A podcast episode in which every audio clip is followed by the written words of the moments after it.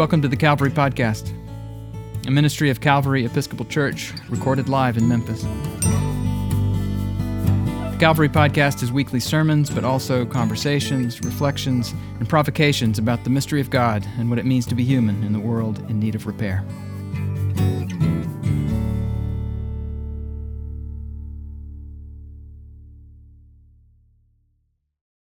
The problem isn't the lawyer. Really, I kind of have to say that because I'm the daughter of a lawyer and the wife of a lawyer and was close enough to going to law school instead of seminary that I took the LSAT. But still, I'm a reliable source, I promise. You can still trust me on this, it's true. The problem isn't the lawyer, who was in his time really more of a scholar of the law than a litigious type, though this one does seem kind of ready to pick a fight. And the problem isn't the law. It's unhelpful for us to denigrate the law as given in Hebrew scriptures as somehow irrelevant. Jesus says elsewhere in the Gospels that he came not to abolish the law, but to fulfill it.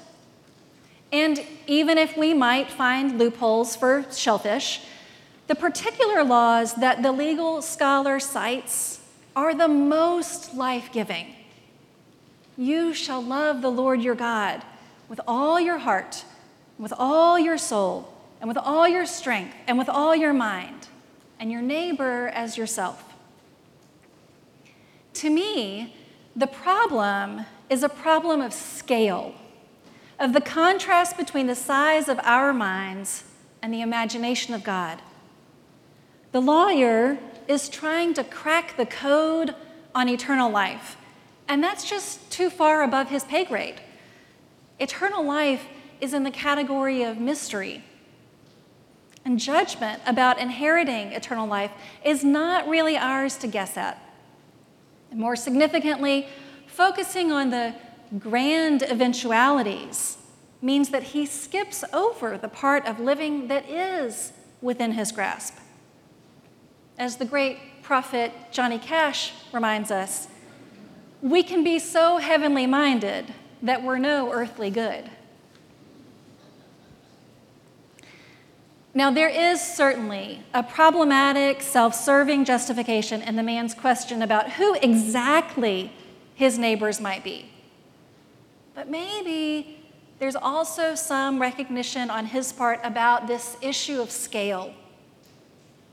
Jesus, I can't love everyone.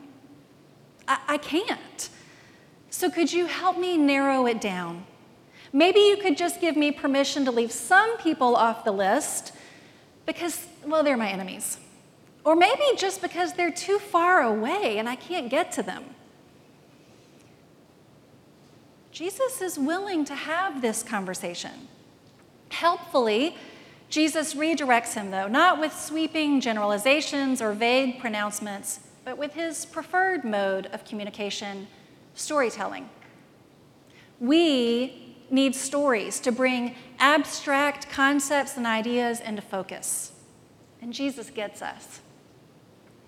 So there's a really good chance that you know this story, whether or not you've been in church for any length of time. A man falls into the hands of robbers, two supposedly upright and helpful clergy types pass him by, and someone we're meant to know is a maligned and hated enemy type stops to help and then goes beyond the call to make sure that all the suffering man's needs are met. Stories help. And one of the ways they help is that they allow us to take away different messages at different times.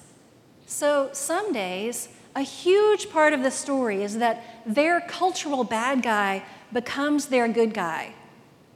And so also for us.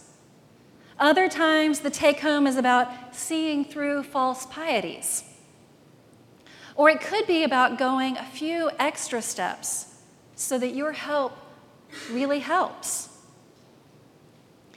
In addition to the plot twists of character and the extraordinary generosity of the Samaritan, I heard a new piece of the story today.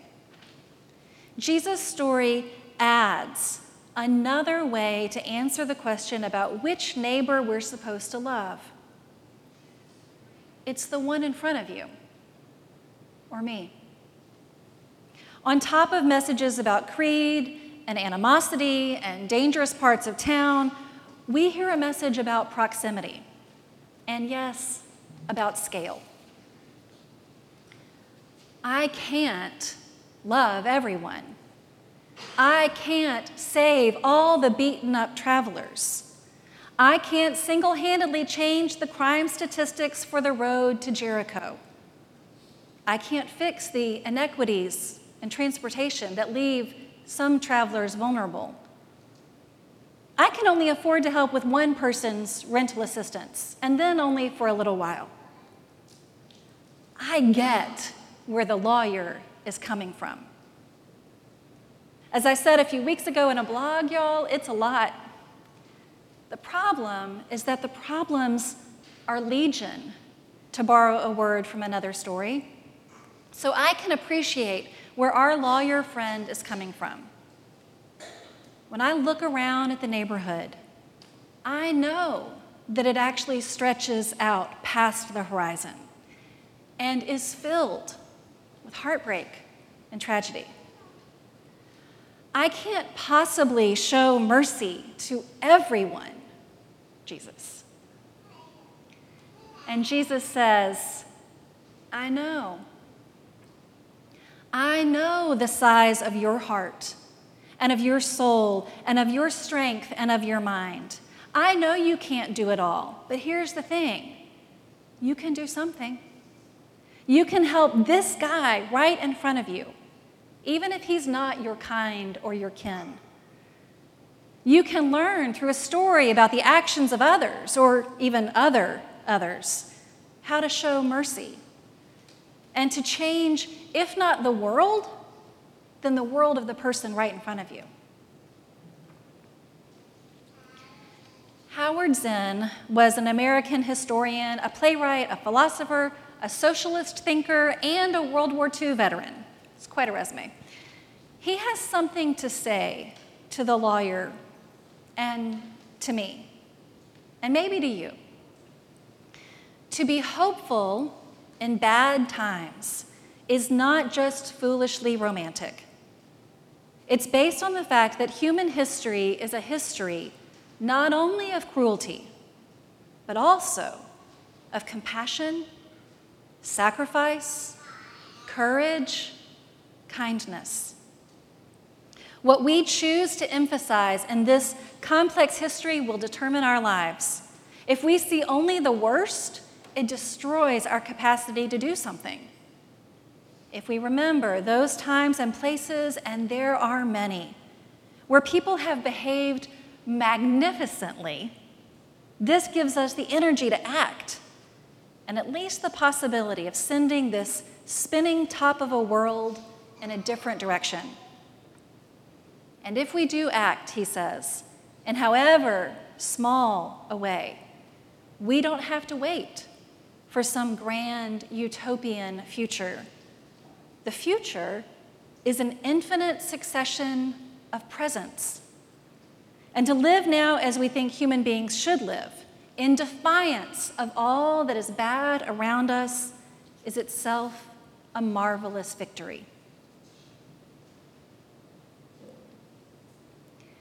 Jesus tells us a story about love that is right sized for our small hearts and souls and strengths and minds. He is asking us to expand our ideas of neighbor beyond tribe or ability to repay. He is not asking us to love everyone. That's God's scale. But He is demanding that we love anyone. He is asking the lawyer and you and me to see that anyone can be a neighbor. And there are people we can help and things we can do on our own scale at our capacity levels, compassionate, even sacrificial mercies, courageous acts, and everyday kindnesses. to make the simple choice to walk toward the need and not away from it. And if we do act, in however small a way, we don't have to wait for some grand utopian future. We don't have to fret about eternal life, nor even about every possible neighbor everywhere. But this isn't to let you or me or the lawyer off the hook. No, on the contrary, we're more on the hook than ever. Recalling the actions of that despised and yet good Samaritan who behaved magnificently, and so many others, and to live now as we think human beings should live, in defiance of all that is bad around us, is itself a marvelous victory. Maybe the victory of eternal life, but that's not really the win. Rather, it's the victory of sending this spinning top of a world in a different direction or, as some churchy types might say, of living in this world like citizens of the kingdom of God. If you're curious about Calvary Episcopal Church, we are an eclectic bunch of Christian people who don't all think the same thoughts or dress the same way or vote for the same candidates or even believe all the same things about the mystery of God and what it means to be human. But we do believe that we need each other because of our differences, not in spite of them and that God calls us into unity, not uniformity. Subscribe to the Calvary Podcast at calvarymemphis.org slash podcast or wherever you get your podcasts. Visit Calvary in person at the corner of 2nd and Adams in the heart of downtown Memphis, Tennessee.